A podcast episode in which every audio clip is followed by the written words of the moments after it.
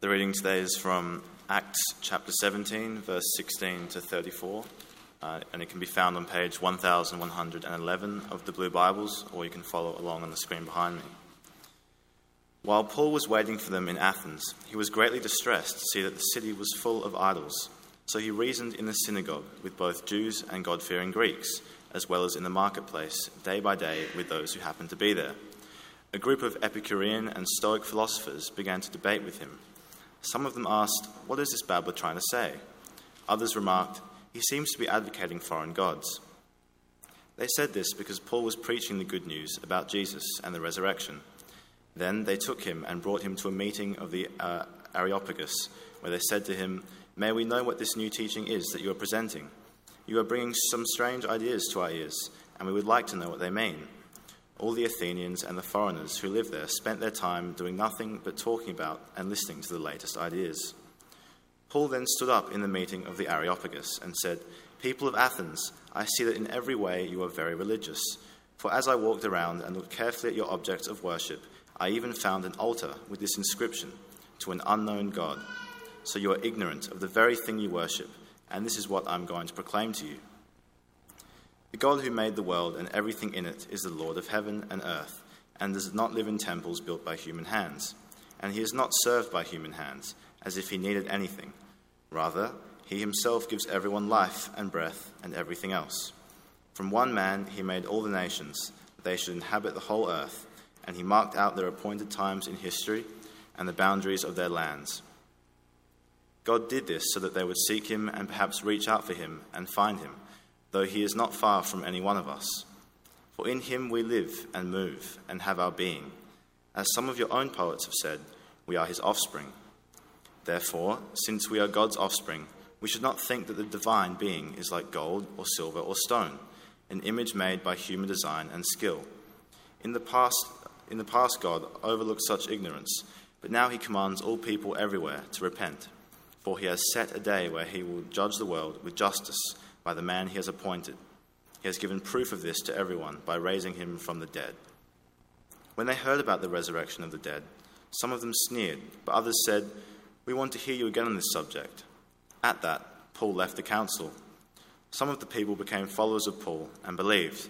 Among them was Dionysius, a member of the Areopagus, also a woman named Damaris, and a number of others. Hi, everyone. My name's Cam Maxwell. I'm one of the pastors here, and uh, yes, Matt has um, tasked me with the job of heading up the team of uh, heading out to Tonsley. Uh, so, with his announcement in mind, you could probably imagine the last few weeks have been uh, a bit distracting for me personally, you know, working out whether we're going to go ahead with our timeline as planned or what's going on. Um, but thankfully, I've had chapter 17 of Acts bouncing around in my mind over this time as well, which has been uh, really encouraging. I've actually found this whole series in Acts we've looked at uh, over the last few weeks uh, as a series extremely encouraging. As the gospel goes out getting preached in all kinds of new places, uh, which is really what church planting is all about. Uh, if you remember, or if you have been around, the book of Acts started with Jesus promising that his Holy Spirit would uh, come and change the world. Uh, he would do that through the lives of a small and pretty clueless and fearful bunch of disciples. Um, Jesus said that they would testify about him, they would uh, witness to him uh, from where they were in Jerusalem and then all through the world. And in our series, we looked at some very incredible moments in history as first God's Spirit did come and radically change these uh, fearful, uh, cowardly kind of disciples. Uh, they stand up, they start testifying boldly about Jesus. And then we've seen uh, throughout the weeks that very unlikely people not only heard the gospel, uh, but they believed. Uh, we read about Samaritans and Ethiopian eunuchs. Even Roman centurions heard the gospel and have received uh, eternal life in Jesus' name.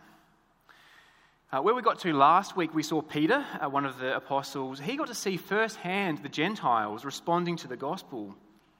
But so far, what we've seen is Gentiles still in Judea. They haven't yet taken the gospel beyond uh, their home country. And so today we've jumped quite a few chapters forward in the story. We have the Apostle Paul now. Uh, he's far, far from Judea. Um, he's finally, at the prompting of the Spirit, been out and about for, for a number of years, I think, um, taking the good news to the big, wide world. Paul is really, uh, I guess, the first international gospel missionary. Uh, and is often the case, it's not through the careful planning of the staff team that we're looking at this passage on you know, international mission on the very day that we're saying goodbye to the Purdy's, uh, our very own homegrown international gospel missionaries. Uh, I think we can put that coincidence down entirely to God's kindness, not our own careful planning. But I guess thinking about the Purdy's, as we'll hear more from them in a moment, but as we hear about what they're doing, uh, heading off to Chile, um, I guess I want to start with a question how do you process that, hearing about what Malcolm and Ainsley and the family are doing? Uh, many of you will know them. They're, they're lovely. Uh, they're a very intelligent and uh, easygoing family. They're seemingly very well adjusted uh, with a very kind of normal Adelaide life. Um, but they're about to turn all of that upside down and do something very hard. Uh, take their family halfway around the world. Uh, to I'm sure it's a nice place, but that in itself is a very difficult thing to do. Normally, uh, people don't do that kind of thing unless there are giant stacks of cash involved, uh, and I'm pretty sure in this case that's not happening. What are they doing? When you hear about people doing really hard and costly things like this for the sake of global mission, like how do you process that? There's all sorts of things, I suppose. It's really encouraging, uh, it's admirable, uh, it's exciting, it's sad to say goodbye to some of our own. Perhaps we might think, well, it's a bit mad, uh, it's a bit over the top. Perhaps, though, I think uh, for myself, I, I, sometimes just kind of get challenged by this because we see this, uh, we see people doing hard things, and we think, well, I wish I had that kind of commitment to Jesus to do hard things, to take the gospel out there. Uh, seeing this, I think, confronts our own commitment to Jesus and making his name known. So I think it's right for us on a day like today, as we're saying goodbye to a number of people, uh, taking the gospel to different parts of the world, it's right for us to ask, well, am I doing these hard things too? Costly things for the sake of Jesus? Hard things like, uh, I suppose, uh, giving so generously to the work of missions financially that it affects my lifestyle. Uh, perhaps saying no to really good and enjoyable and entertaining things so that I have more time and energy to pray uh, for global mission. Even just, I think, staying motivated to keep trying to talk uh, to those I know here in Adelaide about Jesus. I think we know, I know I know, uh, that when push comes to shove, we can often take the easy and the safe option. The option that's perhaps best for me as I assess it, but the option that's not necessarily the best for a world that knows Jesus. What then do we do? Uh, what will help us, I guess, stay motivated in our Christian lives to keep doing those hard things, those costly things? How do we keep growing in our courage uh, and in our zeal for a world that knows Jesus? Well, there's the question. Welcome to Acts chapter 17. I think in the first few verses here, as Paul first gets to Athens, we see the key. I think it's the key to remaining so invested in the growth of God's kingdom, we won't even stop to count the costs to ourselves. So, if you would, uh, with me, um, just try and picture in your mind's eye the Apostle Paul. A sophisticated and very educated man, uh, very, very intelligent, there's no doubt about that. Now, Paul has been, uh, at this point, going flat out for years. Uh, at least his last few months have been very, very intense. He's been traveling around, meeting new people everywhere, He's evangelizing, he's been uh, discipling people, just casually starting new churches everywhere he goes. Exhausting uh, and unrelenting workload. On top of that, uh, just imagine the stress of having mobs chase you and want to kill you regularly. Uh, that's actually why Paul is here in Athens. He's been chased out by an angry mob uh, out of town because he's preaching the gospel, so he's run to Athens to kind of lay low for a bit. Now, I don't know about you, if that was me, uh, with that kind of stress and that sort of relentless workload, ending up in Athens sounds pretty good. I'd be very, uh, very happy to grab a gyros and some baklava, uh, wander down to the Mediterranean Sea for some time on the beach, put my feet up for a bit, enjoy a well earned holiday. Uh, even more so, someone like Paul, who is sophisticated, he's intellectual, um, I think this would be a great chance for him to check out the intellectual capital of the entire world. Uh, Athens, even in Paul's days, was this ancient city renowned for its intellectual and philosophical pedigree. He could have gone to the Acropolis, the, the Temple of Zeus, visited a few libraries, had a great time. He could recharge the batteries, just taking it easy while his friends visit, waiting for his friends. Now, Paul could have enjoyed some idle time in Athens. The problem was there were too many idols in Athens. Thank you for your joke, uh, if you're laughing at my joke. I spent ages on that line, and that was, the, that was the best I could do. Thank you for your laughter. Verse 16. While Paul was waiting for them in Athens, he was greatly distressed to see that the city was full of idols. Now, he was greatly distressed. Uh, the kind of language here is, is about as strong as you can get. So, you know, think of the time in your life when you were most distressed. Uh, it, it's that kind of thing. He's in Athens, this beautiful, historic, cultured city, and he's freaking out about a few statues. Like, what was he expecting in this pagan city? Like, why is he distressed at these idols? It seems to me that Paul is distressed because he knows God. And he is horrified that God is not being worshipped and adored as he ought to be. Far worse, adding insult to injury, instead of that, dumb statues made by people are instead objects of praise and honour.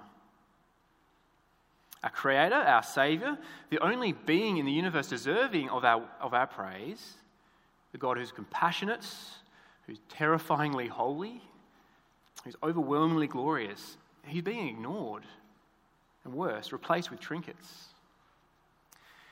Now, of course, Paul knows the Old Testament better than any one of us. And so he knows deeply the great theme of the Old Testament, actually, all through the Bible, we see time and again God is not okay with this. God is concerned about his own glory, he doesn't share it with others, and rightly so.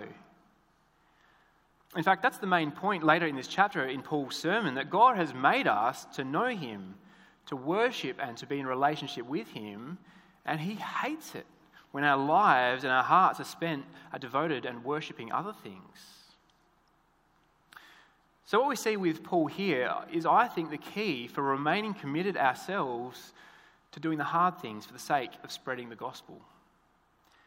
See, if, if we were just becoming comfortable with the fact that God is not being honoured or uh, adored by those around us, if we just take that for granted as a given, like I often do, then I think we're neglecting some very core truths about God and about who He is and His concern for His own glory. He is worthy.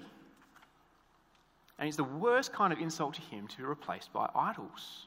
It is distressing when we sort of reflect on it like this that our God would be dishonoured. So I suppose the question then is what would Paul see if he came to Adelaide? Of course, we're far too sophisticated to bow down to little statues, um, but I'm sure it wouldn't take him long to see that we do uh, have a city full of idols. They just look different. All of us could list the many ways that lives in Adelaide are built around all kinds of good things, but not God. See, the way that idolatry seems to work for us is that we often take good things uh, and we treat them as if they can do what actually only God can do. So we'd take things like family life or uh, our careers or our finances. We look to them for the things that give us ultimate purpose and meaning. To be sure, those things can contribute meaning to our lives, but it's only God who can give anyone satisfying ultimate purpose and meaning, identity, security. And so it's only God who deserves our praise and worship.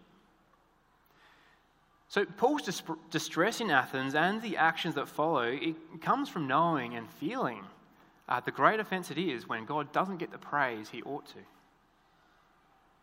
And so, as we, as we pray and, and seek to grow in our desire that God's name might be hallowed, that it might be revered in our world, and then when we see the ways that it's not happening in our own city, instead of shrugging our shoulders uh, the right response here is, is distress, to grieve, and from there to swing into action.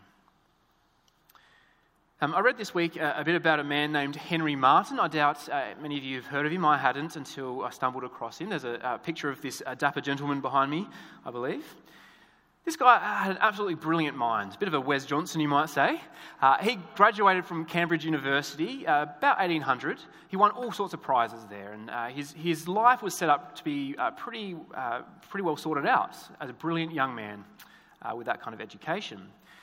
But then he met the people who started the Church Missionary Society.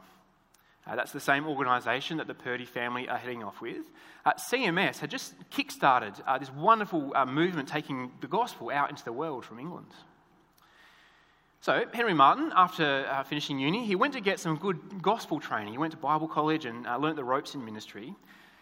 Then he set off from England and the sort of security and comfort there to go to India. Now, this is 1800, right? Early 1800s. That's not an easy thing to do.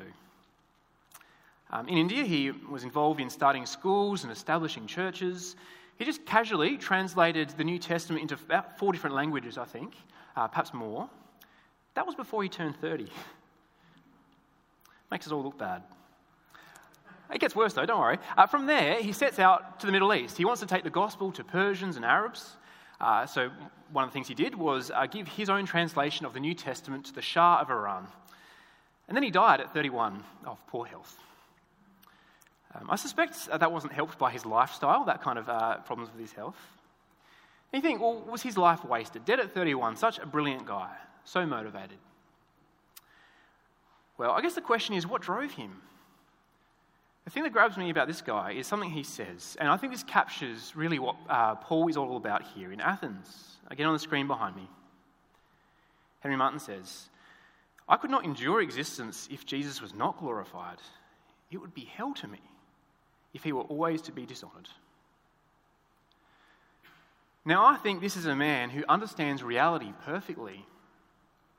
He understands who Jesus is, and he's had a glimpse of his glory and his grace. And I think that challenges me to see Adelaide or Santiago, our whole world, through this lens of reality. Jesus does deserve all our glory and our praise. Now, alongside all this, I think is the obvious uh, warning that if we are in growing in our kind of awareness of this reality, it might just uh, take the fun out of some of our holidays from here on in. Uh, even that trip to Adelaide Oval, we've got plans. Because we might find rather than a great experience, seeing the sights, having a great time, switching off, we might just find that if we have eyes to see, we see countless people whose lives are poured into worshipping stuff and insulting God's honour. And that will move us, won't it? It will hopefully move us to prayer and I think likely action of some sort as well. Now, at this point of the sermon, uh, we've been going for a while. You might be starting to get a bit worried. We've only not even got through the first verse yet. Uh, don't worry, the sermon will pick up pace a little bit from here. I just, I just think we need to spend time getting the heart right because everything else Paul does in this chapter flows from there. Uh, it'll be the same for us as well. So let's keep looking through. Verse 17. Uh, after his great distress, Paul gets about doing what he normally does. He first goes to uh, the synagogue and he reasons, he, he discusses, he dialogues there uh, with Jewish believers or with Jews. Um, then uh, Paul goes out into the streets. He's reasoning in the marketplace day by day with those who happen to be there. A bit later on in the chapter, in verse 21, Luke, uh, the author of Acts, he tells us a bit about Athens. He says in verse 21 people spent all their time there doing nothing but talking about and listening to the newest ideas. Uh, Luke doesn't sound to be the biggest fan of Athens. Uh, perhaps not a huge fan of philosophical debate or you know, long form podcasts, might not be his thing. But I think that comment's helpful. It helps us, I think, picture what's going on in the marketplace in Athens, to imagine what Paul's doing. It's not like he's standing in Rundle Mall trying to yell at people as they don't want to listen and walk past him and do their shopping. Uh, the marketplace in Athens seems to be more a place where you could go and, and find people to chat with and share news and ideas. And I think there's nothing more interesting, uh, as far as interesting ideas, than the good news about Jesus. And sure enough, as Paul starts sharing and preaching about Jesus, it causes a stir in verse 18, and a bunch of philosophers begin to debate and get involved in exchanging uh, questions and ideas around the gospel. They're engaged in conversation about Jesus. Now, this marks a bit of a change uh, in the Bible story so far. Um, in previous chapters, Paul has uh, definitely shared the gospel with lots of Gentiles. That's not new. But mostly he's just shared it with regular people, farmers and tradespeople. Um, here in Athens, he's speaking to the most intellectual, most educated people in the ancient world. Athens is the home of the great philosophers um, uh, Socrates, Plato, Aristotle. And Paul is sharing Christian belief with these kinds of thinkers. He's engaging with them intellectually. It strikes me that this is a big moment uh, because if the gospel is to go out from Jerusalem to all the world, it should be open to scrutiny at the highest level of thinking, to be questioned and, and investigated. Because otherwise, Paul would simply get to Athens and he'd ask these brilliant thinkers, oh, just, just leave your brain behind and listen to about Jesus. It's not what he does, is it? Now, if you're visiting us today as, as someone exploring uh, Jesus for the first time, or perhaps the first time in a long time, uh, firstly, welcome. Uh, we're so glad to have you with us. Uh, it might be a bit of a surprise to hear me say that uh, the Christian faith can and should and has been thoroughly questioned and as vigorously as possible by the most brilliant thinkers the world has seen. Christians, I don't think, get the best kind of press, do we? Uh, it seems in any movie or on social media. Uh, the vibe is that Christians have mostly left their intellect somewhere behind in the Middle Ages. But there really is a depth of thought and inquiry all throughout history, and right now that's ongoing, that makes the Christian faith very credible and compelling for deep, thoughtful people. I'm even surprised, I think, all of us to know that in the last 10 or 20 years, there has been a massive resurgence uh, in the work and thinking about the topic of God uh, in the philosophy faculties in universities. Philosophers are interested in the, in the topic of God again. He's not dead. And so, as Paul starts engaging with philosophers here in Athens, I think he's modeling for us something really important. The gospel is true. So we shouldn't be scared to hold it out for others to critique or investigate or question. That's a good thing to do. Because philosophy, at the end of the day, is about discovering what is true. Of course, that's not to say that if we have the perfect set of arguments and if we're all perfectly rational, we'll all get there and believe it. In fact, we'll see in a moment that the response to Paul's sermon isn't like that at all. What this does mean, though, uh, is that, as we've seen all through Acts, God can save unlikely people. Even the most intelligent people, even academics, uh, can be saved by the gospel. So, as Paul here debates with the philosophers, he obviously says enough that's interesting to them, and he gets an invite to share at the Areopagus. Now, that's a huge chunk of rock uh, you can go and visit in Athens today. I think there's a photo behind me, I think, showing uh, the Areopagus. Um, in Paul's day, and for centuries before that, it was a place that you'd go to debate philosophy and uh, some legal matters, sort of town council kind of issues. Uh, the elite of Athens would gather there to discuss and hear and decide on important issues. So, Paul is getting an opportunity here to speak to the elite of the elite about Jesus. Now, it's possible they just wanted some cheap entertainment, they love just listening to kind of things, but what an opportunity now, I find it personally a great shame we're not told about Paul's preparations or his, his nerves or um, kind of his, uh, what he was thinking through in, in this kind of moment. But you can kind of imagine it, I think. Imagine that you're on holidays, let's just say, for our sake, you're in, in England somewhere. Uh, you start chatting to someone. Next minute, you've been invited to the Oxford University Philosophy Department. Uh, you've been asked to give a speech about Jesus to the faculty uh, and their PhD students, the best thinkers in the world. And after your presentation, they're going to hammer you with questions. Now, that's kind of uh, worst nightmare material for most of us, I imagine.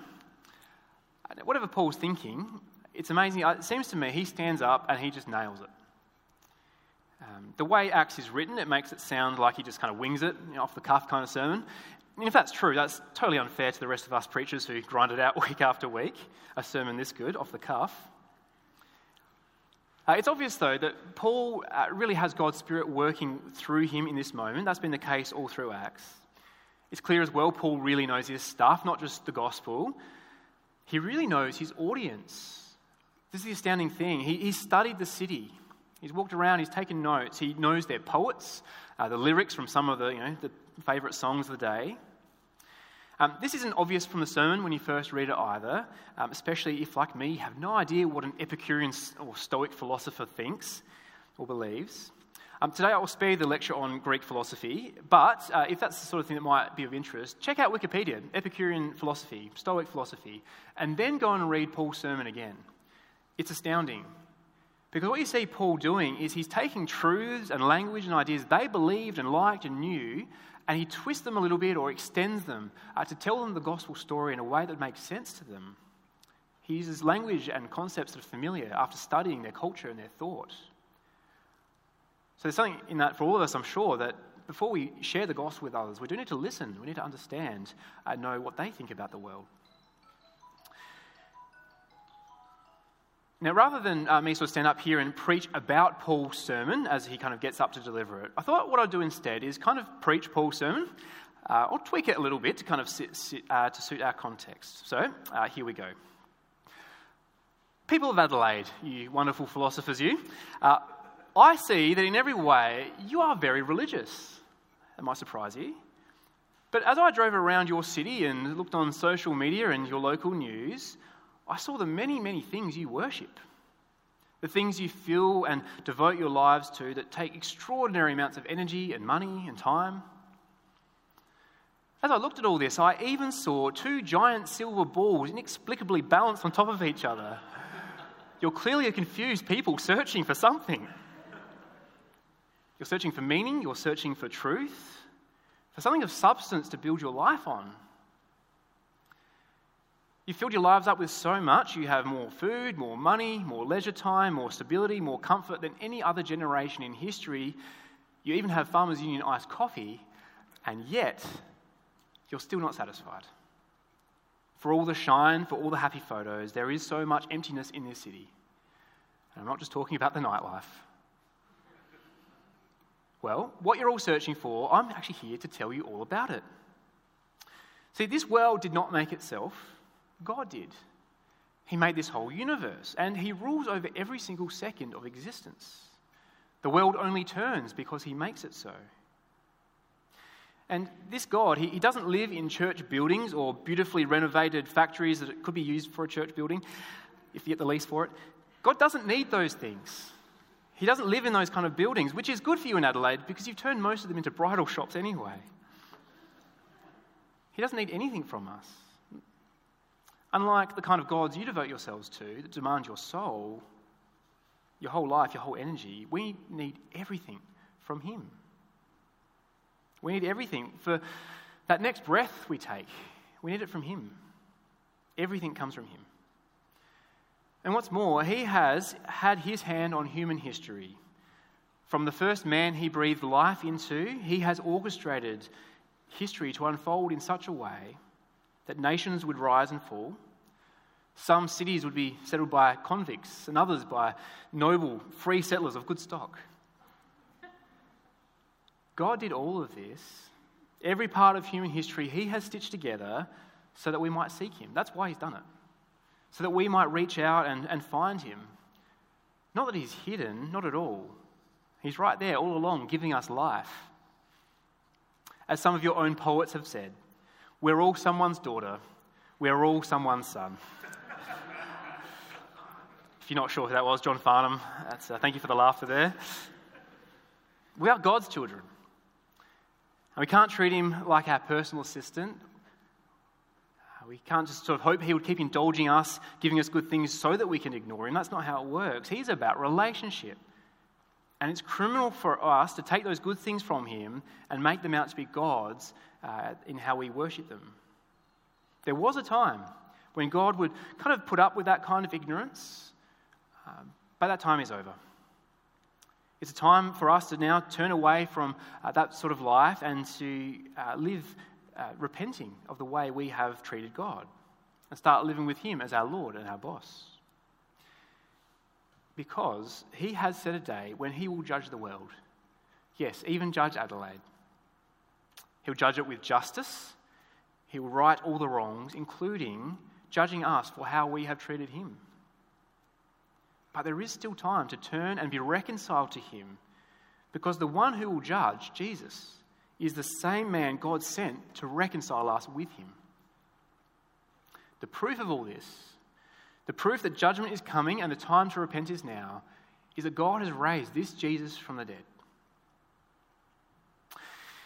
Now, I reckon if Paul was here uh, preaching for us today, uh, it would be far better than that, obviously. But what a great sermon. Uh, not just because it's short, um, I hope you find that helpful just reflecting on that because it's such a God centered view of everything, isn't it? God at the center of creation, of history, of each and every life. God the beginning, God the end, God the judge, God the Father, God the Savior. What we see, though, with this sermon is a bit of a mixed response if you're looking from verse 32 onwards. Now, that shouldn't surprise us. That's exactly what Jesus taught his disciples. Uh, you might remember the par- parable of the sower. When people hear the gospel, some will reject it outright, others will want to know more, and others will turn and be saved. What strikes me about this, though, the way the story is told, is that the audience seems to be happily listening along, uh, engaged, right up until the point that a response was called for. Uh, that is, they sneer at the idea of a resurrection, but it seems to me they're sneering because that's the evidence that they need to do something. It's not just a nice set of ideas or a nice story Paul's telling.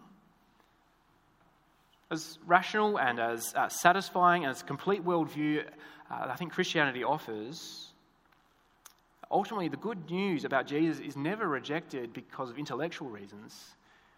It's always because of re- reasons of the heart. The call to response to bow the knee before Jesus. I think that's what's being sneered at here.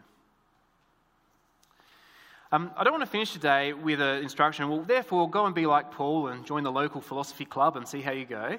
Uh, Paul's very unique. Uh, his actions here we won't be able to uh, copy. Though I should say, for some of us, uh, engaging more in reasoning and apologetics and uh, sharpening up your mind more to do that and finding more opportunities would be a wonderful response to this passage, I think.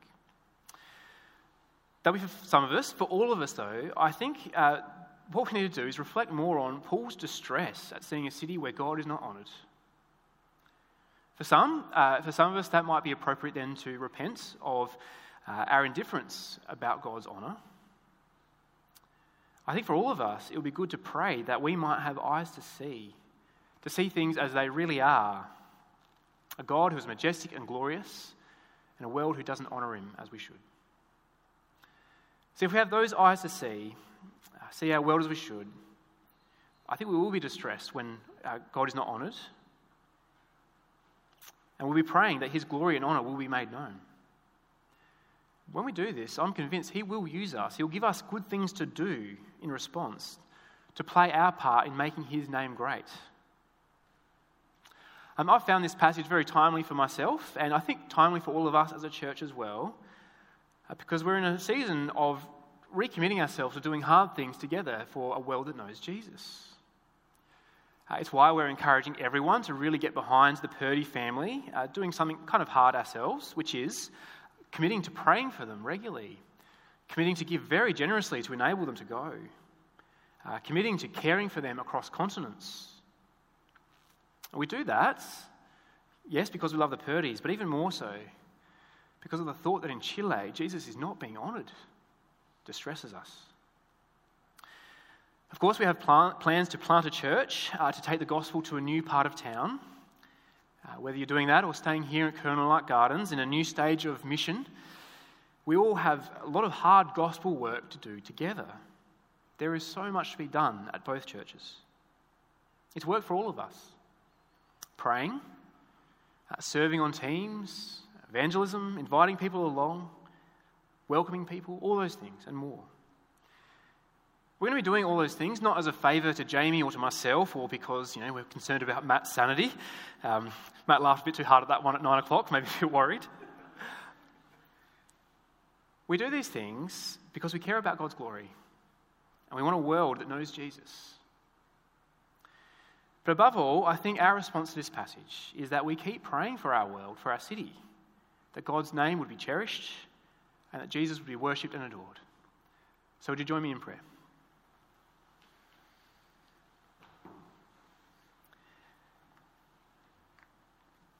Heavenly Father, hallowed be your name. Amen.